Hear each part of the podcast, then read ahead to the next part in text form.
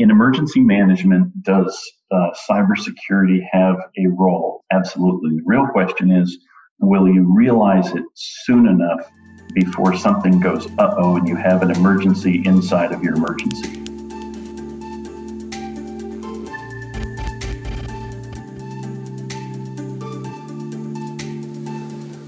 Welcome to Risk Matters X.0.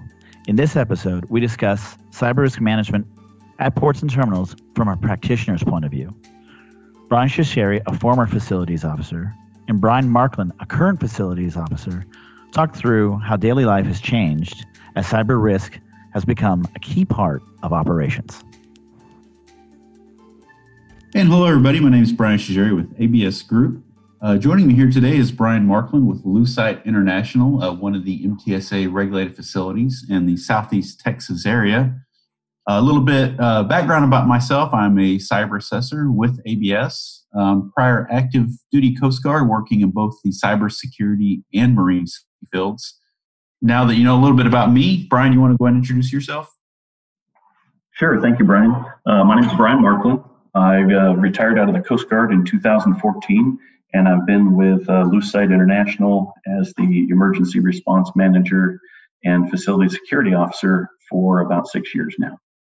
Um, what we're going to talk about today is is is risk and security risk in a little bit more of a different limelight. Uh, we, we've we've harped on physical security a lot since 9/11, especially you know in the in the ports and terminals world, um, especially at MTSA regulated facilities. We we we know the drivers behind physical risk, you know, with terrorism, criminal activity, and even unintentional damage to you know to to uh, facilities. But um, one thing that's evolved in recent years is cybersecurity. And when I was working with Brian for quite a long time, we, we were sort of on the on the fringe of, of of trying to get cybersecurity, you know, turned into a bigger deal at our facility, especially just before I came to ABS. And um, Brian, I know you've been with Lucite. Has cybersecurity really kind of changed as far as from the day you stepped foot on that facility at probably what in 2014 to what it is now?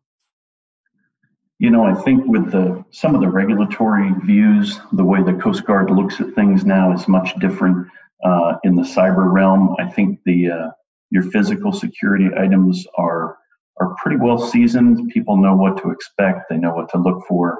I think during the last few years, when they brought cyber into the the the world of a facility security officer's life, um, I, think it changed a bit. You know, it changed what their focus is. It changed what they look for.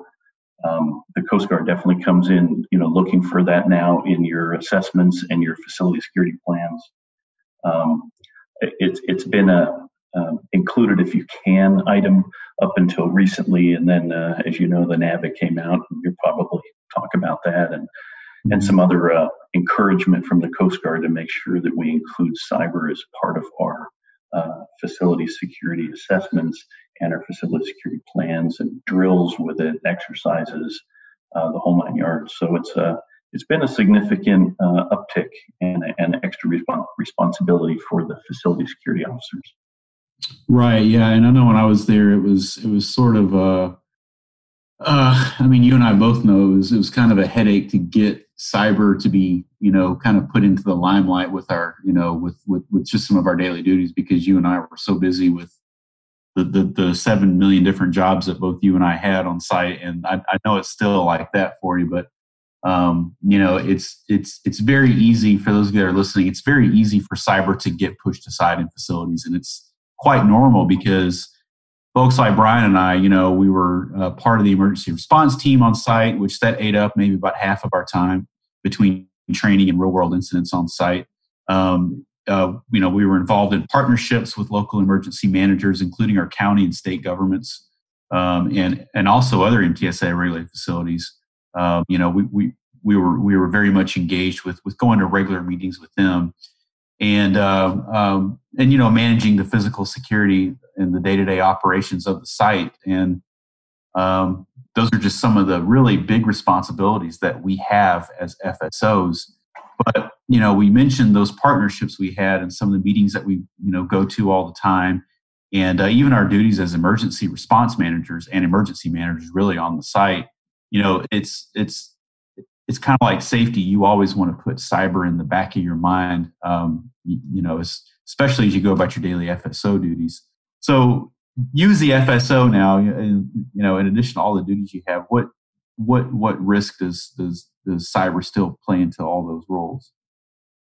You know, I, I think the biggest thing is trying to bring it into the forefront of of looking at it holistically at your facility and and cyber is is just another one of those uh, items. You know you've got um, you know cameras and fence detection and the security guards to manage uh, you've got your plans your inspections your audits all those things that come into play and you've really got to make sure that cyber is included into all those.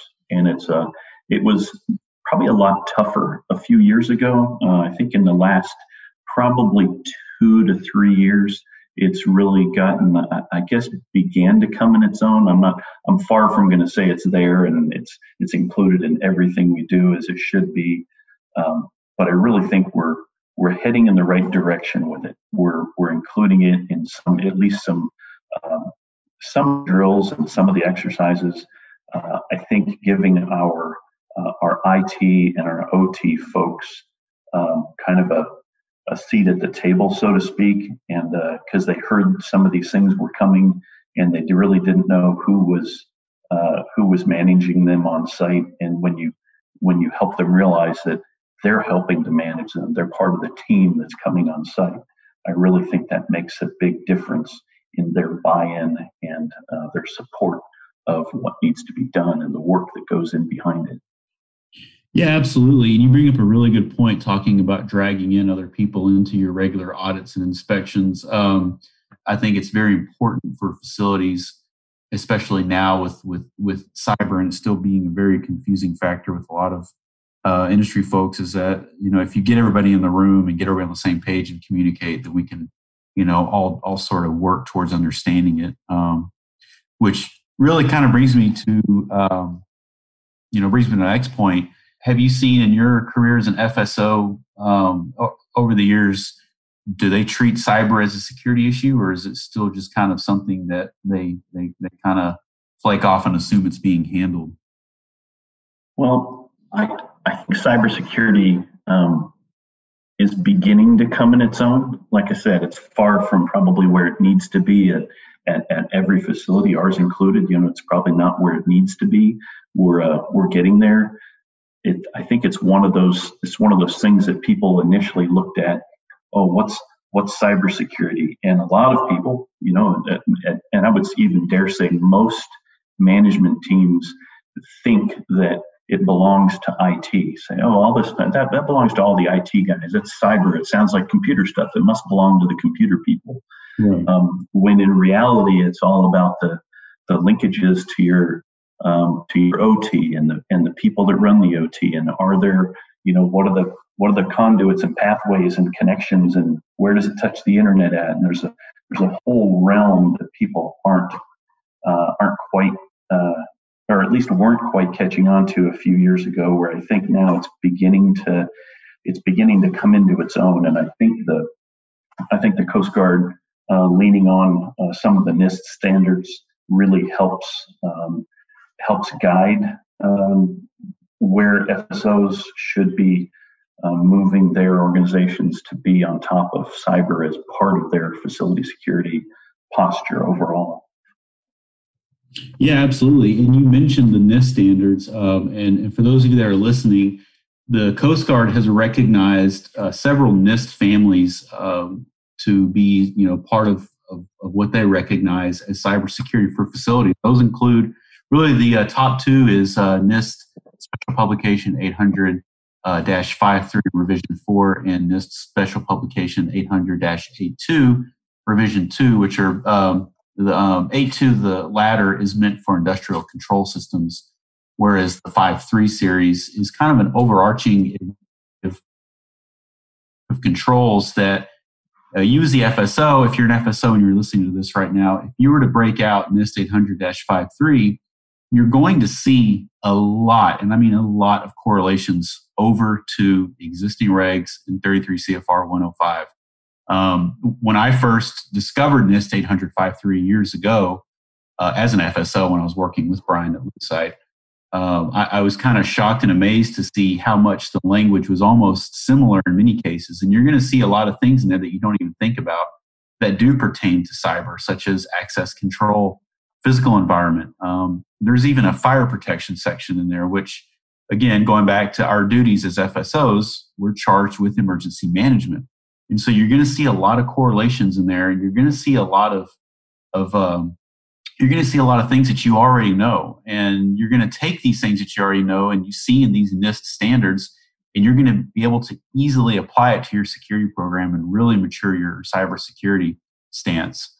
Um, because a lot of people think cybersecurity is very technical, but you know, kind of like Brian said, getting other people involved um, and just kind of you know taking it seriously and and seeing yourself as a responsible member in that organization, you're going to see that um, you know that you can be that stepping stone, and it's not very complicated at all. It's just it's just very tedious. Um, so speaking of emergency management, um, uh, Brian and I were, were very active in our state emergency management um, coordination, especially for drills and exercises. Brian and I did several hurricanes together, both on active duty Coast Guard and uh, at, when we were both at Lucite together. Um, Brian, does, does with regards to cyber and you know natural disasters, um, what's your stance on that? Because I know we had a lot of issues at Lucite uh, with with some of our you know, it's little things like badge readers getting destroyed by hurricane floodwaters, and you know, we had no backups for those. And so, you know, is is that something that you know FSO should be correlating together? Well, first off, Brian, it was eight eight hurricanes we've done together. Eight major Gulf Coast hurricanes. Yes, it was that was. I thought, I'd throw it out there. Yeah, I was speaking. yeah, so if you're listening, that was between 2003 and 2010. Brian and I were active duty together, and uh, uh, and it was it was a lot of hurricanes. yeah, yeah, challenge. So uh, back to your question. Um, in in emergency management, does uh, cybersecurity have a role? And the question is absolutely. The real question is, will you realize it soon enough before something goes uh oh and you have an emergency inside of your emergency? Um, I think there's there's plenty of bad actors around the world waiting for uh, natural disasters or some other incident to happen and are just looking for uh, looking for uh, you know holes in your security uh, posture uh, particularly in cybersecurity it's it's you know the, the world we're living in right now with the, the covid-19 response everybody when i say everybody most everybody is working remotely unless you are an essential employee that needs to put your hands on something on the facility. We are all scattered to the winds, working from home. So our laptops, our home internet routers, our Wi-Fi, everything you know connecting in. And I'm not I'm not one of the engineer types, but I could imagine that um, you've got you've got engineers working from home trying to monitor the process accordingly and those kinds of things. And uh, and we've got some pretty uh, and I know you know this, Brian, but I'll share it anyway. We've got some pretty robust uh, uh, firewall and uh, layered layered protections and security for people to get in and out of even monitoring uh, any of our OT uh, type equipment. So it's it, it really comes down to to making sure that that stuff's in place before you have an emergency because trying to trying to plan um, around deficiencies uh, that you know exist in a, a uh, cybersecurity, uh, uh, the cybersecurity world during a real world incident uh, would just be a, a, really, really big challenge and probably wouldn't hit it 100% um, if you wait until you have uh, have an emergency. But my my greater thoughts would be, you know, somebody hacking into your somehow hacking into your your OT systems and being able to move any of those controls or you know valves or or, or, anything, even even uh, monitors that you could uh, sway one way or the other to to cause other things to happen.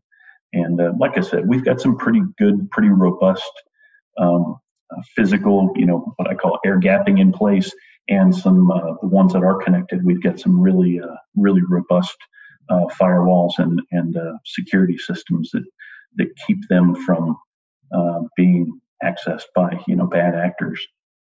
did I did I did I meet your uh, your question enough there? I, uh, circle around. We kind of talked about a lot. no, of stuff. absolutely. I just want to make sure we're we're on par with. Yeah, I, I mean the key takeaway here is, like you mentioned, is is having those controls in place to make sure that your stuff's protected from the outside. And you know, you mentioned the current COVID nineteen situation, and yeah, you I mean you're absolutely right. We're we're seeing a huge uptick right now uh, in remote capability, um, in in remote working, especially on the operational side. Which, you know, I always personally say there's nothing wrong with with uh, you know remotely doing your work, uh, especially doing operational work. There there's many reasons behind it. You know, first it's you know first and foremost it's cheap, and secondly it's convenient, and there's nothing wrong with it. You just got to have those proper measures in place. You know, like Brian had talked about.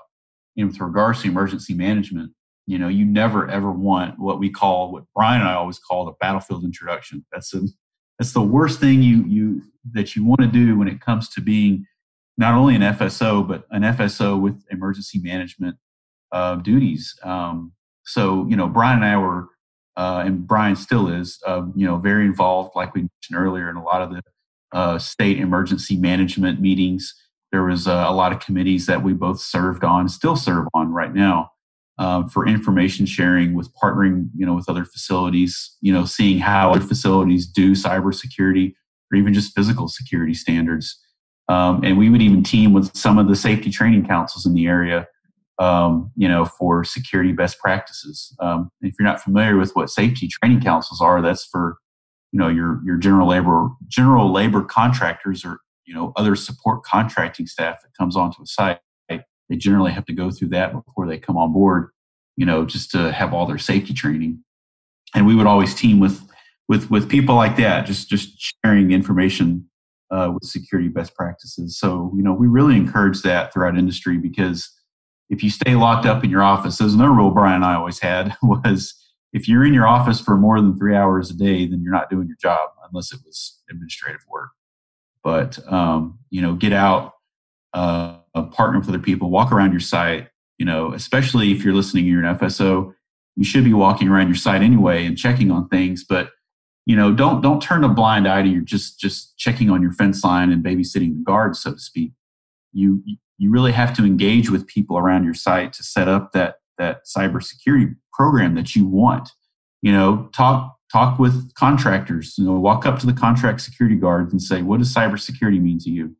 You know, and just gauge their level, gauge their knowledge, and see if it's something you want to, you know, if you want to get training involved, get with your ITs and see if they can, you know, maybe do a a, a, a quick uh, cybersecurity speech. It doesn't have to be more than 15 minutes at your next monthly safety meeting. You know, little things like that can go a long way um, in establishing your cybersecurity program. You know, after 9 11, we were really struggling to try to figure out how to meet these Coast Guard demands laid forth in 105 and uh, it took us a while, but we got there. But you know, we're seeing the same repetition cycle now with uh, with uh, cybersecurity. If you know, if we work towards establishing that and interacting with each other, then we can you know easily um, conquer that. So, um, and, and that kind of leads me to something else, Brian. Um, how does how does your management view cybersecurity for your operational technology? I know a lot of people have IT staffs and they have a head IT somewhere but um, you know, without getting into too much information for sake of SSI, what how does your how does your IT staff view operational security? Well, I think they in our in our world, and, and I think rightfully so. In our and I can speak for our facility, um, we've got we've got your your IT technology uh, staff, and you've got your OT technology staff, and they really don't share a whole lot of duties, and I think that that in itself is probably good. What they mm-hmm. do share is is information back and forth with each other, so so everybody knows without question where those connection points are, and is is is your IT stuff being protected, you know, where it makes that interface, and is your OT stuff being protected where it makes that interface. So I I think from our from our point of view, I believe that we're we're doing it right. Is it 100% perfect? I'm, I'm, I'm, sure it's not. Or we could, you know, get rid of all the staff and say, we're, we don't need you anymore. But I know that's not the case. So there's there's always that emerging technology and those things that that they have to look for, and those you know their their software patches and firmware patches and all those things that they need that, that they stay up on all the time um, to to keep us to keep us really to keep us safe inside and outside the facility. Right, absolutely, and and and and you segue into a good point. Um, you know what's connected to each other. A lot of people don't think to themselves, you know, is my security equipment part of that operational technology system? And it absolutely is because, um, you know, OT operational technology doesn't just extend uh, over to pipelines and valves and stuff, but um, you know, it's also the access control devices at your facility. You know, your turnstiles are controlled by little computers called a programmable logic controller. And those controllers are really little dumb computers that do whatever you tell it to do. They're not going to challenge anything.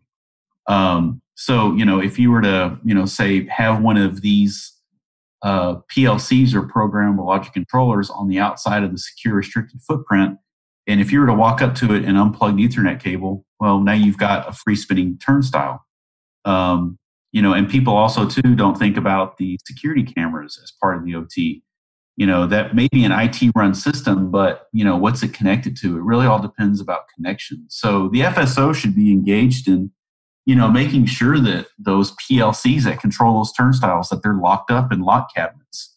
Uh, if they have a security integrator that comes on the facility, uh, they should likewise be checking for this. And um, you know, they need to be making recommendations to you to to to try to help keep that that uh, security infrastructure secure.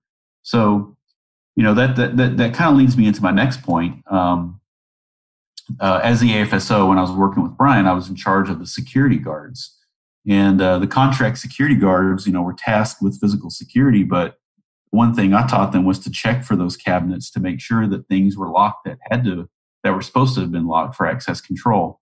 Um, you know, because I told them, you know, what could happen if a contractor or somebody who wanted to cause an issue at our site wanted to, you know, have anybody come in, all they had to do was walk up to these little these little PLCs and unplug the cable, and now we've got a free spinning turnstile.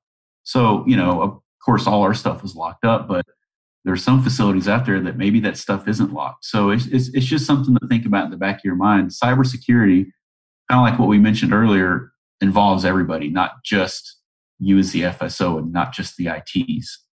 So, um, okay, well, uh, I, I, think we're gonna kind of wrap up here. Brian, do you have any um, do you have any closing comments about it? Well, well, ladies and gentlemen, we'd love to to have you uh, listen to our podcast, and if you've made it this far, you have. So, thank you for listening to the Brian and Brian Show. All right, I had to throw that in there. I couldn't help myself. Yeah. You're going to edit that out. to sum it all up, to, to sum up what does uh, what does cybersecurity mean to an FSO in today's world? Um, I think it's a needed skill set. and I think it needs to become, you know, you may not become a cyber expert or an IT expert or an OT expert, but by all means, at least know the know uh, whose shirt to grab when you need one of those skill sets or you need educated on a on a piece of it. You're uh, normally as an FSO, it's not your uh, world of expertise, uh, and it's not required of you to be an expert in all things cyber. But uh, please grab that team and uh, and have them sit down and and educate you and help you with the process. It's really it's really important to the site, to the community, and to the country.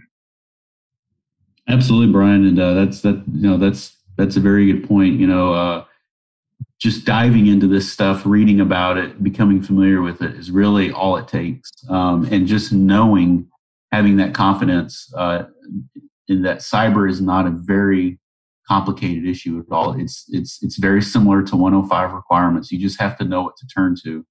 And like we mentioned earlier, turn to those NIST publications because those two will really help you out and really get you going to where you need to be without getting technical at all. Um, there, there's a lot of things that you can do that are in those two publications that will really help you out and really get you started.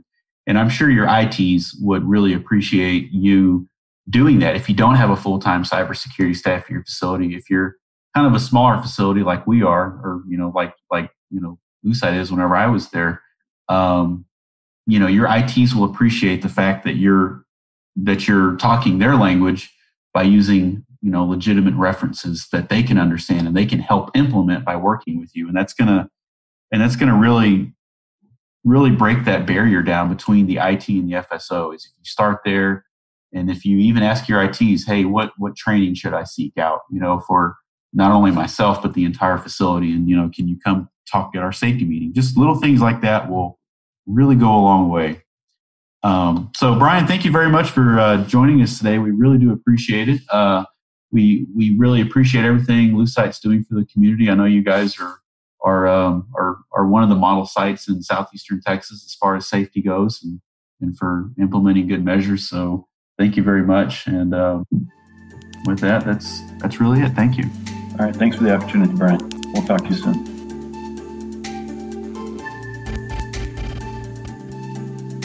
Be sure to tune in to our next episode as Ian Bramson returns and dials in with John Miklus, president of the American Institute of Marine Underwriters, to talk cyber risk and insurance. Thanks for listening, and subscribe to our channel for more Risk Matters.